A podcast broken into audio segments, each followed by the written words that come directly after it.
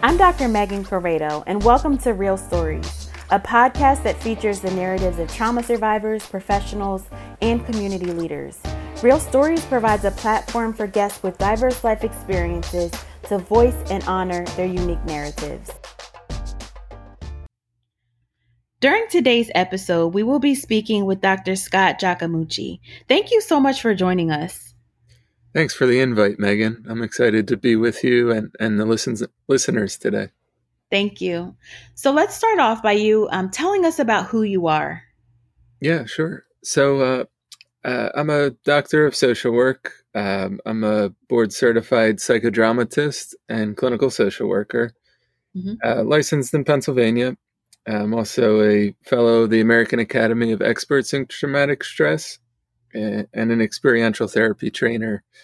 And then I'm also an author, researcher, a writer. So I have lots of different roles mm-hmm. uh, professionally. Um, as you know, I'm also an adjunct professor at, at Bryn Mawr College in the social work school. Mm-hmm. Um, How do you find the time to do all of these things? well, the most liberating realization I had in my professional development was that I didn't have to do the same thing 40 hours a week, that I could mm. have a, mm. a, lot of meaningful part time roles. And I mm. joke, I joke with people and tell them that uh, because both of my parents are engineers, uh, I'm very good with efficiency, making pieces mm. fit together and overlap in a good way. Sounds like an art. yeah, yeah, I guess it's, part of it is art, part of it is is science and logistics. Mm-hmm. That's for sure. Can you tell us about what you do? You've already um, mentioned some of the roles that you play, but um, if you want to go into detail about any of those particular roles. Yeah. Um, so I'm the director and founder of the Phoenix Center for Experiential Trauma Therapy in Media in West Chester, Pennsylvania, uh, which is an outpatient trauma therapy center. So in my role there, I I do trauma therapy with clients, uh, supervise other trauma therapists, and provide a lot of training and education. Mm. Um, and then I'm also the director of trauma services at Mirmont Treatment Center, the inpatient yeah. drug and alcohol unit, where uh, basically I, I, run a lot of experiential groups uh, for clients who are in inpatient treatment. Mm. Um, can, can you tell us what you mean by experiential? Yeah, yeah, absolutely.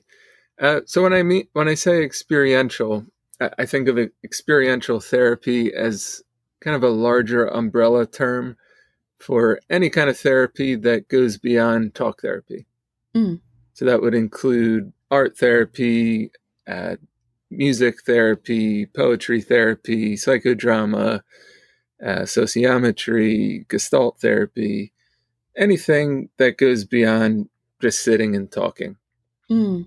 And the two primary experiential therapies that I practice and teach are psychodrama, which is primarily used in group settings, and it's I hesitate to call it role playing because it's not role playing like you normally think of role playing, but it, it uses role playing techniques to explore different parts of ourselves or to explore our experience in in relationships. Mm. So, for example, in psychodrama, rather than talking about uh, somebody who passed away, I might ask a client to choose someone in the room to play the role of someone they love that passed away mm. and have a conversation directly with that person as if they're here in the room. So it can be a bit more involved uh, in terms of movement and emotions, um, it, it can be a really powerful tool. I'm constantly amazed at where we can go on the psychodrama stage uh, that that maybe wouldn't have been possible otherwise. Mm. I'll talk more about that throughout the podcast too. It's really my passion. Mm. That's amazing. So we know that every individual, every community, every system has a story, and every story includes both adversity and strength. Can you talk to us about some of the adversities that you faced? Yeah. I mean, I think like most of us in the field, uh, I was really attracted to being a social worker and being a therapist uh, because of my own personal experiences. Mm-hmm. Um, I mean, I grew up in a pretty privileged family and suburb of Philadelphia, uh, though I also experienced my own struggles, uh, especially as a teenager, with addictions, with mental health, with uh, death and loss. Mm-hmm. Um, at this point, I, have been in recovery from addiction for almost 12 years. Mm. Um, so that was a big part of what uh, kind of led me to wanting to be a therapist. Um, I was introduced to psychodrama when I was 15, mm. and I just found it amazingly powerful and helpful in terms of working through my own traumatic losses, my own emotions, mm-hmm. trying to make sense of the world, and, mm-hmm. and dealing with you know normal social issues. Mm.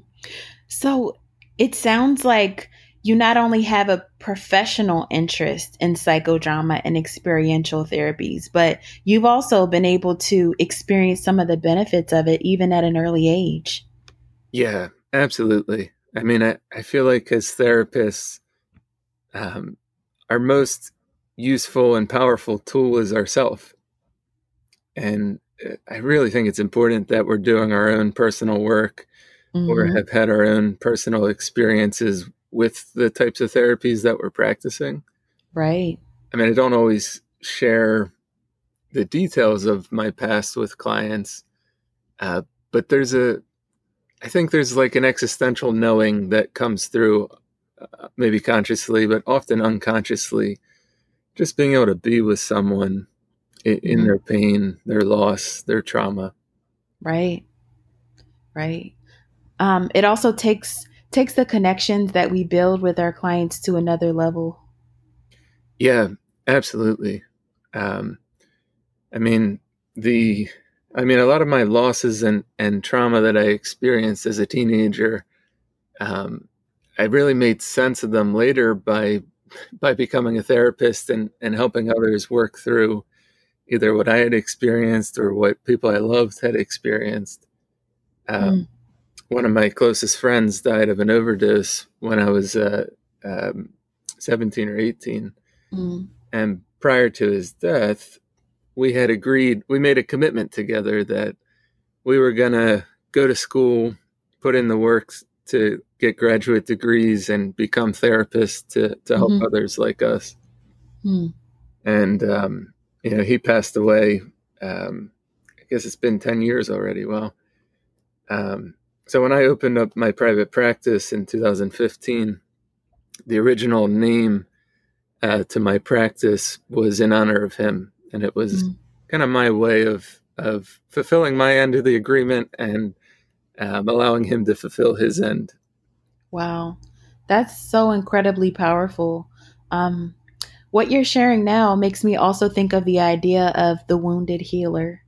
And um, in reality, so many of us who are in the, the helping profession have faced multiple forms of adversity and trauma and fear and death and loss. And then on the other end, we also have been able to um, achieve healing and to grow and to thrive and um, to demonstrate our resilience. And, and what you're sharing now just reminds me of the fact that all of us kind of have both of these things um, in our narratives yeah, absolutely. I mean, as therapists, uh, of course, we're human too, and we've had our own life experiences. I think it really makes a difference um, working with people to have, to have had our own life experiences. Mm-hmm. Mm-hmm. Yeah. So let's let's shift gears for a moment. So, can you share a few important positive moments or turning points in your narrative? Yeah, absolutely. Um, so there's a lot that I could say to this question, lots of different important moments. A couple that come up first, um, I guess specifically around shifting my attention to trauma. I started out in the addiction treatment world, working in inpatient, um, while also working in the prison system. Mm. So uh, when I was in graduate school, I did an internship where I worked with uh, mostly men who had been sentenced to life without parole uh, uh, for murder charges as juveniles. Mm. So I, I did a lot of advocacy work and, and spent a lot of time working within the prison system and the court systems, uh, which I just found so exhausting and draining and uh, painful. Um, mm. And I was noticing that so many, really all of the clients that I worked with uh, prior to their offense that landed them in prison, they all had really significant trauma, loss, neglect, poverty, collective traumas often too, mm-hmm. that just weren't being considered, weren't being addressed. And, and I started to see how trauma really impacted behavior later in life. Mm. And I was seeing the same thing in the addiction treatment world, where we have many clients who would, you know, come to treatment, go through their detox, you know, turn start to turn themselves around and really become different a different person and discharge from our program and and 3 months later end up back in the program again. And what I, we started to notice as a treatment team is that most of the clients who were kind of designated as chronic relapsers they all had really unresolved trauma and loss that nobody was addressing across the treatment continuum. Mm. The inpatient centers were saying, uh, You're an inpatient, you're just here to stabilize uh, and detox, and we're not going to touch any of the trauma. We'll refer you to an IOP, an intensive outpatient program, and you can work on the trauma there. But then the client would get there, and the IOP counselor would say, You're in transition we're just going to stabilize you and transition you to an outpatient counselor and that's oh, wow. your trauma work and it didn't seem like clients were making it there mm. their trauma their loss was being triggered and oftentimes they were again self-medicating and and ending up back in treatment mm-hmm. so i really started- and then it sounds like treatment wasn't actually including uh, getting to the root of the trauma either, or the root of what may have spurred on some of the addictive behaviors. Exactly. Yeah. It, it, it seemed like a lot of the focus was on symptom reduction, hmm. stabilizing. Um, there wasn't enough, in my judgment, enough exploration of you know what was going on that led led to you picking up a substance or alcohol. Mm-hmm. Like why did you feel a need to you know use heroin a powerful opiate uh, to numb yourself what were you numbing mm-hmm. or you know alcohol being a central nervous system depressant why did you feel the why did why was your nervous system so overactive that you needed to calm it down mm. asking some of these other questions um so I, I really feel lucky in that uh, I've had the opportunity to really help develop and expand the trauma services at the treatment center that I work at, uh, where we really do focus on not just the symptoms of the addiction, but also the underlying causes. So, this was one of the kind of important moments for me is seeing this underlying thread of trauma uh, in the patients I was working with struggling with addiction with the guys I was working with in the prison system, and also on a larger scale in uh, my my social activism, where it seemed like just about every social injustice uh, could be framed through the lens of trauma and collective mm. trauma. Mm-hmm.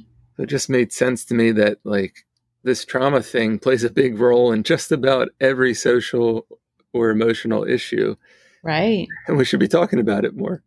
Mm-hmm. Um, I mean, some other important moments or turning points in my story. Uh, another more personal one is traveling. Um, before I got married, uh, which, which, again was another important turning turning point in my story. Um, but uh, I used to just grab a backpack and go. I mean, I would I got really creative and skillful at finding the cheapest way to travel. And I would find like a ridiculously cheap flight to a country I've never been to, you mm-hmm. know, that where I don't even speak other languages and don't know anybody there. Mm-hmm. I would go spend a week by myself in Mexico and explore, or I would wow go to. Uh, I did a big trip when I graduated with my bachelor's, uh, circling the Mediterranean, mm. uh, kind of exploring some of my ancestry in Europe, and then going to the Middle East uh, through Israel and Palestine and Jordan and Egypt and, and other parts of North Africa. And my traveling, I feel like my traveling really helped me grow as a human and as a therapist in that it it challenged me to learn ab- about other cultures, other religions, about world history, politics. And it was really a spiritual and existential experience for me. Um, it challenged me to get to know myself better. To, mm. I mean, it really forced me to learn how to trust myself and, and listen to my body and to uh, develop trust in the goodness of strangers, no matter who they were. Mm. Was it scary at all? there were definitely scary moments. Mm-hmm. I think just about all of the scary moments I had were misunderstandings. Hmm. Where like people, I thought people were yelling at me in Arabic or or a different language, and I started to get defensive. And then you know somebody translated for me and and told me they were they were just excited I was there and were trying to teach oh. parts of the language or culture. Mm. Um, uh, it, one of my favorite travel stories and and probably most powerful travel story I have. Uh, the first time I went to the Middle East, um, the my my family, of course, was really scared for me, uh, but I had this really powerful, like existential pull to the Middle East, and I was really curious about Islam and learning more. I had been studying Arabic for a little bit, Mm-hmm. And um, at the time, what was in the news a lot was uh, about the Bedouin tribes that were kidnapping Western tourists. So my biggest fear and my family's biggest fear was was me being kidnapped um, while I was over there. And through this really strange series of coincidences, um, I met this British businessman in Istanbul and we had tea together. And I told him I was going to Jordan, the, the country Jordan. And he told me that he, 30 years ago, he used to live and work there and had lost contact with his friends there. And he wanted me to try to reconnect him with his friends. So I kind of am, was amused by this idea and, you know, entertained it, took his contact information and the name of his friend. Mm-hmm. Weeks later, I was in uh, Wadi Musa in Jordan, and I asked someone if they knew um, Ali Khalaf was his friend's name, mm-hmm. And just so happened Ali Khalaf was was now the chief of the Bedouin tribe in that. Wow! so this guy takes me to the chief of the Bedouin tribe in Wadi Musa, and there's all these Jordanian military officers there, and they're all sipping hot tea, chain smoking cigarettes, and mm-hmm. I'm like a 21 year old American by myself there, like wearing mm-hmm. Air Force Ones and my cargo short, and trying to explain myself. And uh, I gave him the British businessman's phone number, mm-hmm. and he calls him and starts crying on the phone. Wow and it like dawned upon me that through this strange series of synchronicities, I had reconnected this old friendship. Mm. And the chief uh, made me the special guest for the weekend that I was there. Um, you can't make this stuff up. I know, right? That's just like one example of like the really beautiful things that have happened um, I find it to be like a metaphor for showing up and walking through fear, whether it's like out in the world or internally, mm-hmm. and exploring kind of those places again out in the world or those places within myself that I'm afraid to go.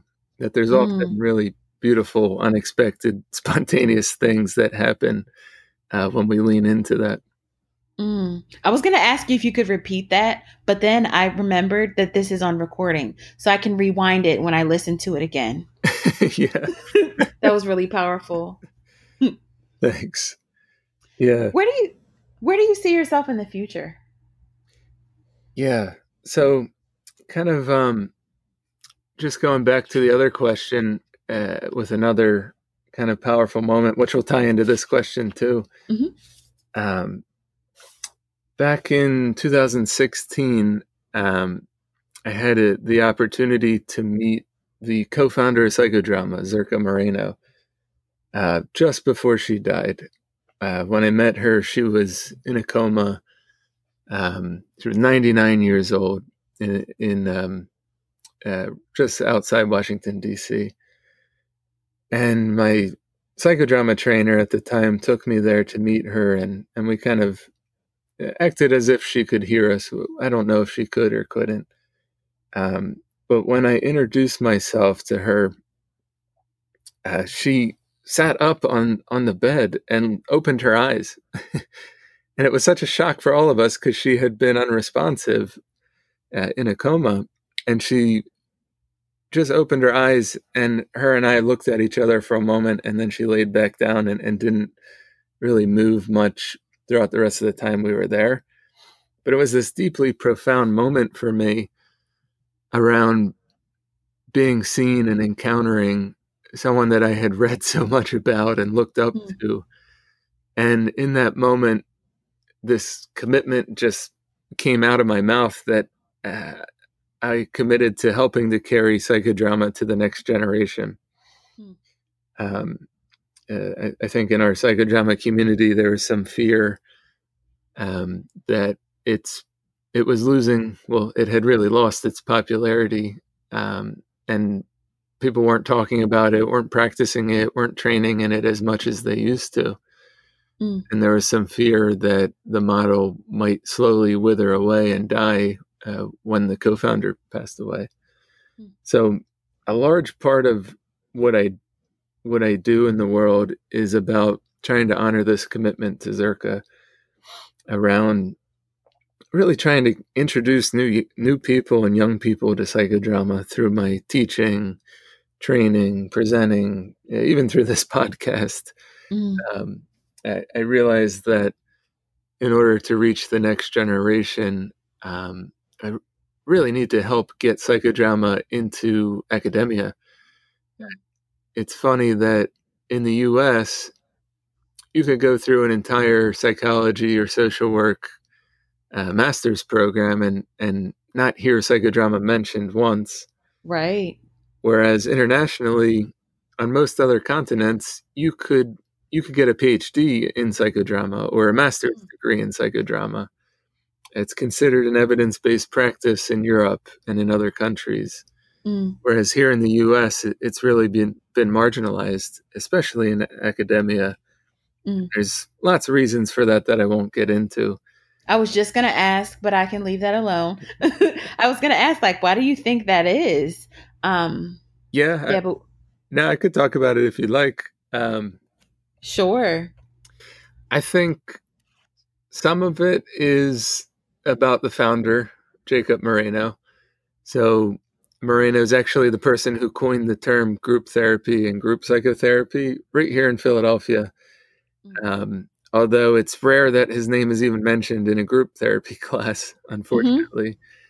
Uh, his ideas were pretty radical. Um, he was a mystic, he was a scientist, he was a therapist. Uh, I think of him as a social worker. Mm-hmm. by training, he was a psychiatrist. He had this vision uh, that that really came to him through his his mystical experiences this vision that he called sociatry, healing for society, or psychiatry for society. And his first attempt to create healing on a larger scale was using the theater in Vienna.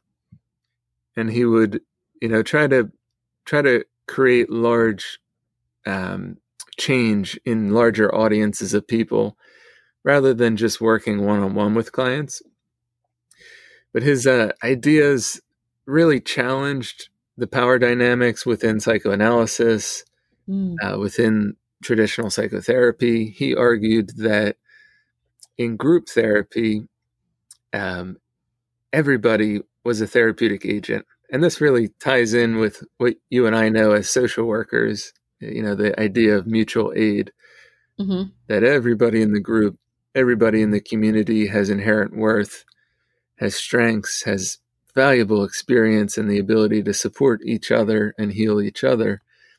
But Moreno really emphasized this to the point where um, he challenged the authority of of the profession and argued that um, that the healing really needs to take place between group members rather than coming from the doctor or the expert. And he was really radical in a lot of the things that he did. Uh, his personality was was pretty far out there as well, which I think limited his impact. Hmm. Um, he was very dramatic and eccentric, and even self-identified himself as a megalomania. Um, I think he sometimes had difficult difficulty getting along with other professionals and, and had a number of rivals. Um, I think some of the answer to the question too is about the politics of evidence based practice. Mm-hmm. Um, That's a whole nother podcast series. absolutely. I mean, when we talk about group therapy, 75% of the published studies on group therapy are CBT studies. Mm-hmm. Like the majority of research grants are going to people who are studying CBT and cognitive behavioral therapies because they're easily manualized and replicated. Right. Whereas, like psychodrama or, or art therapy, you know, things that are more expressive and creative and spontaneous, it's a lot harder to manualize those. And right. A lot of the expressive arts practitioners are much more action based and less likely to be re- researchers, I found. Mm-hmm. Mm-hmm. I think this is some of the larger issue, although there is a large body of research that's emerging that's indicating that the experiential therapies are at least as effective as CBT uh, for a large number of different mental health conditions. Mm. Um, I just published a, a trauma focused psychodrama study uh, based on my work at Mirmont that had some pretty promising results, uh, especially when we compared them to the results for other CBT programs. Uh, we, we, found a pretty significant decline in PTSD symptoms for the clients who participated in the study. Wow. Um, and I think another kind of answer to your question about the absence of psychodrama in our culture is the just the individualism in the United States. A mm-hmm. lot of other cultures that are more collective, community based, um, just kind of more relationally oriented, more mm-hmm. expressive, have really adopted and run with psychodrama. Mm. Uh, like, there's actually more psychodramatists in Brazil than in any other country in the world. Oh, wow. Psychodrama is very popular in Europe. Um, in Asia, it's really becoming popular. Latin America. So in, in other places, it, it's really been um, more integrated into the culture uh, and used outside of psychotherapy settings as well. It sounds like you're you're playing a role in helping to uh, emphasize the importance of psychodrama here. Yeah, I I like to think so. at least I like to think I'm playing a small part in uh, advocating for change around this and contributing to the research base and and educating folks about it. Um, I just find that there's places that psychodrama and, and other experiential therapies allow us to go that just wouldn't be possible otherwise by mm-hmm. sitting and talking in therapy. Right. I mean, in a psychodrama group, rather than just sitting and talking about somebody's trauma, we could act out connecting with the strengths that somebody needed to face their trauma. Mm. Or we could, I usually don't reenact someone's trauma scene because I don't think that's helpful and it's potentially re traumatizing. But I often will help a client put into action a corrective emotional experience using psychodrama, mm. where on the stage, they could have an experience that they wished for in real life or that they needed to have but weren't able to to experience. Mm. And I think eh, you know what what we're learning about neurobiology is that throughout the entire lifespan somebody's brain continues to change and adapt based on experiences that they have. Right. And in the co-creation of a psychodrama scene, although it's it's surplus reality, it's not literally happening everybody's acting as if it's real. And I really believe that it changes the brain in a way that the real life experience would have. That it, it creates change, not just psychologically, but also neurobiologically. Mm, mm. Um, and neurobiology is so complicated. We won't, we wouldn't be able to like capture fully um, the complexities of neuroscience and its connection to trauma. But but this is a really interesting thought that even um, thinking about a situation differently or imagining a different outcome that that could possibly create new connections in the brain. That's really exciting. Yeah, absolutely. I mean, there's I'm a I like to think of myself as a student in neuroscience. There's so much that I don't know about it but I think I know a, a thing or two about it. Mm-hmm. Um, and there's always changing uh, research that's coming out. I mean, I think it's been really interesting the past few decades here, the neurobiology of trauma research specifically. Right. In some research, uh, they found that when we ask a client to remember a trauma story, a memory, and we take a scan of the brain, the right hemisphere of the brain is overactive and the left hemisphere of the brain is, a whole lot less active. Mm. And more precisely, the Broca's area, which is the language and speech center of the brain, is completely offline. Mm-hmm.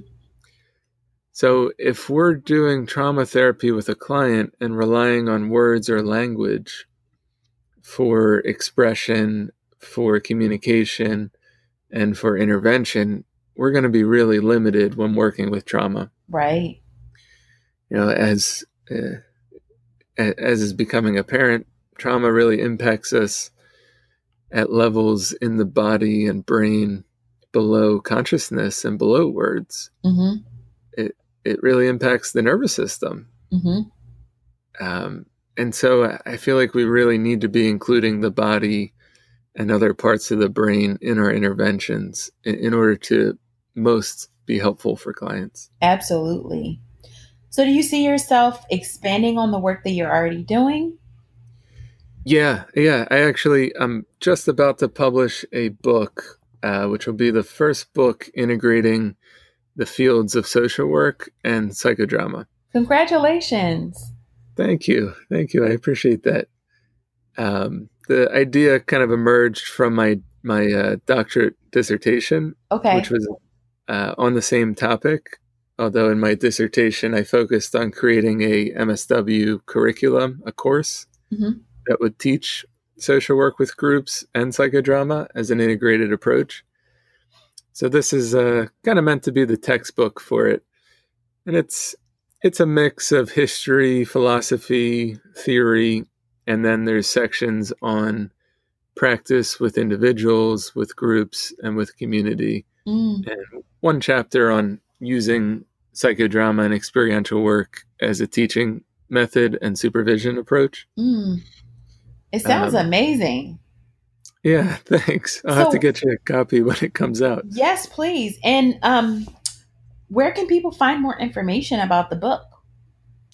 Um, so the the book hasn't been announced yet, although it should be announced pretty soon here. Maybe by the time that the uh, podcast is released, it'll be announced. Okay. um, but uh, you can find information about my publications on my website. Okay. Uh, which is phoenixtraumacenter.com. and there's a, a page with some more of my background and links to my my different projects and publications. So it, it really sounds great. I'm sitting here smiling because I'm excited to see um, and learn from um, what it is that you've written and what you're contributing to the field. Thank you. I appreciate that. Yeah, I, I've been thinking a lot lately just about, and I'm sure you can relate with this too, based on all the work you do, how as professionals who are working with, I mean, you and I are sometimes working in academic spaces, sometimes working and training clinicians or future clinicians, mm-hmm. and at other times working with community members or clients. Mm-hmm. And just how, regard, you know, based on the context and the space that we're in, we're like forced to be multilingual. Right. like if I'm speaking to researchers, I'm talking with one type of language. If I'm if I'm communicating with therapists, I'm speaking a slightly different language. Mm-hmm. Whereas if I'm working with clients or community members, I'm describing concepts in different ways. Right. So the book is more focused on um, educating clinicians and researchers, although there are also a number of free resources on my website that I specifically wrote for community members and clients. Sounds great. I'm always emphasizing that to my students too. Um, that we have to be able to be conversant in multiple languages. And don't take the language of research and qualitative and quantitative studies when you're going and, and trying to connect with a client, with a child, with a teenager. Figure out how to talk like a regular person, but also identify ways that you can incorporate that language. You're going to have to know that fancy language when when you're writing up a proposal or when you are engaging in research or when you're trying to justify your idea or why something is important to a funder. Um, but it's absolutely like I just want to put an exclamation point next to um, next to what you were mentioning because I also advocate for that as well. Be conversant in multiple languages, and that that's part of what we have to do as social workers, as advocates, and in our in our work as um, trauma people who are trauma informed because the language is going to be different. Um, the way, the manner of communicating is going to be different depending on the population that you're trying to connect with. Yeah, absolutely. I, I, I like to think of it as meeting the person where they're at, regardless of who that person is in front of me or that group in front of me. Right, right. So, are there any other uh, resources that you would recommend to listeners? Um, yeah, there's lots of different resources I could recommend. Um, I mean, some of the psychodrama stuff that I talked about, just by its nature, because it's so experiential and three dimensional, I'm not going to be able to fully explain it to anybody through words. So if you're curious about that, I, I encourage you to to seek out a psychodrama group. Hmm. Um, for my own process, I found any kind of mutual aid support group to be really important. Um, I mean, there's some other personal growth processes I could recommend that really transformed um, my own experience in the world. Things like taking daily inventory, journaling, uh, doing you know really simple visioning processes for the future, mm. creating like a concrete image of you know what kind of man do I want to be in the world, mm-hmm. and what does that actually look like in different areas of my life I kind of frame that through Maslow's work of self actualization and holding myself accountable to my vision. Mm-hmm. I mean, in terms of video resources, there's a ton of stuff out there, especially with YouTube and with podcasts, of course. Mm-hmm. Um, kind of in terms of larger societal, political, social issues, some of my favorite people to listen to are Cornel West and Anthony Anaxagorou, who's a, a a lesser known poet, spoken word artist from the UK. I just find that both of them, uh, I mean, they're talking about politics and social issues, but I feel like they really approach it from a really from an existential, spiritual, humanistic approach, which I just really appreciate. Mm. I find that it kind of transcends some of the rhetoric that we normally use when we're talking about politics or mm-hmm. social issues and really frames it, you know, human to human, uh, mm. which which I really appreciate. That's important. Um, there's a ton of books that I could recommend. Um, I'm a big fan of Rumi and Kahlil Gibran, the poets. Um, some of my favorite books that have kind of expanded my own perception of the world include Siddhartha by Hermann Hesse, uh, Man's Search for Meaning by Viktor Frankl, uh, The Way of the Peaceful Warrior. And then there's a number of professional books I could recommend as well. Um, I'm a big fan of Tian Dayton's books on psychodrama. Hmm. Uh, she has a number of books about addiction, about trauma, and psychodrama, some of which are written for clients. Uh, her most recent book being The Soulful Journey of Recovery, which I recommend to a lot of my clients. Mm-hmm. And then some of her books for professionals. Um, my favorite is is uh, the book called The Living Stage. Mm. Um, and then, if you're also interested in psychodrama, there's another book that I find to be the most comprehensive overview of Moreno's theory, philosophy, and history. It's a book by John Nolte. Um, and uh, if I can remember the title correctly, I believe it's The Methods, Philosophy, and Theory of Jacob Moreno, the man who tried to become God, hmm. which is kind of a, a spin off on Moreno's existential philosophy. Uh, he argued that uh, every human being was God, hmm. that every human being had the power to create and co create. Every human being had agency in the world. Every human being uh, was full of worthiness and dignity and strengths that we should emphasize rather than looking at clients through a pathologizing lens like like the medical model. Mm. Mm. Uh, so those are some of my favorite books. Some, you know, for my professional self, and others for my personal self. Mm. I don't know how you have time to read either. Um, just after you mentioned all the different things that you're doing, um, researching, writing books, and um, just engaging in all this important work.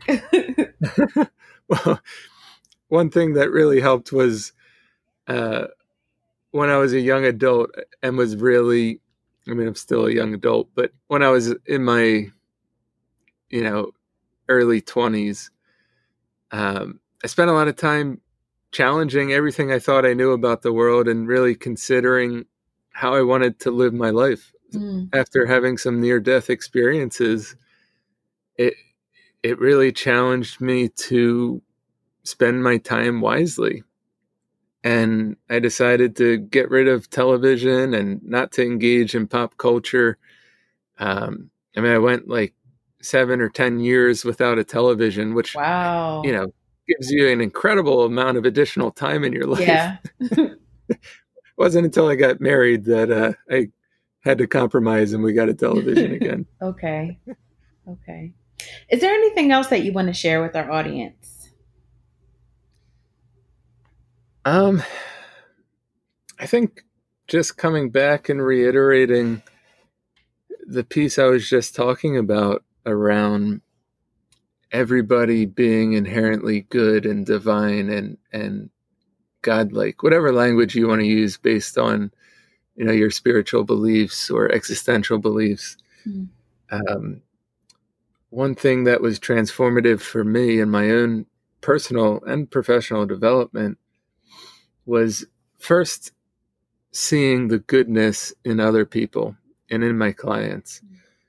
Even in the guys that I worked with who were in prison doing life without parole, uh, being able to see the, the inherent goodness within them and to celebrate that. Mm-hmm. And after I had seen it regularly in other people and, and looked for it, it challenged me to also see it in myself, mm. to really own my own strengths and goodness rather than downplaying them mm-hmm. or you know trying to be smaller than I am. Um, I mean it. A lot of kind of that work happened before my professional studies, mm-hmm. And when I learned about Moreno's philosophy, it just articulated something that I knew to be true based on my experience in the world. Mm. And I think the important thing is is just to affirm for anyone that's listening, to affirm for myself again, because I always need to remind myself mm-hmm. too that uh, within every person is is the capacity for for goodness. It, it it exists within every person, no matter how traumatized somebody might be, no matter how addicted somebody might be, no matter what somebody may have done in the past, no matter what someone's behavior may have been. I truly believe that everybody within them has the capacity for goodness. And that when we treat people from that stance, that it creates a role demand and a role reciprocity for them to express that goodness too. Mm. Um, so I think that's like the most important takeaway for me professionally and personally. Um, I often think of my work at its core, whether I'm with clients, students, or trainees, as helping people remember their, their goodness. Mm-hmm. And it ties in with the, the professional philosophy that I work from. Um, and it ties in with you know just my experience in the world um, there's a there's a lot more I could say about it, um, but I, th- I, think I I hope that was clear. Oh, it was very clear, um, and really inspirational and powerful, and I think that it will carry a lot of meaning to a lot of listeners. Thank you so much for joining us. Thank you for your vulnerability, for the resources that you shared, and also for talking to us about your part of part of your professional and your personal journey. Thanks, Megan. I really appreciate the opportunity to be on the podcast and to share some of what I learned personally and professionally. Thank you for listening to Real Storiez. The resources referenced by today's guest speaker will be included in the episode description. For more information about me, Dr. Megan Corrado, and my work with the Stories Trauma Narrative Intervention, please visit my website, www.storiez,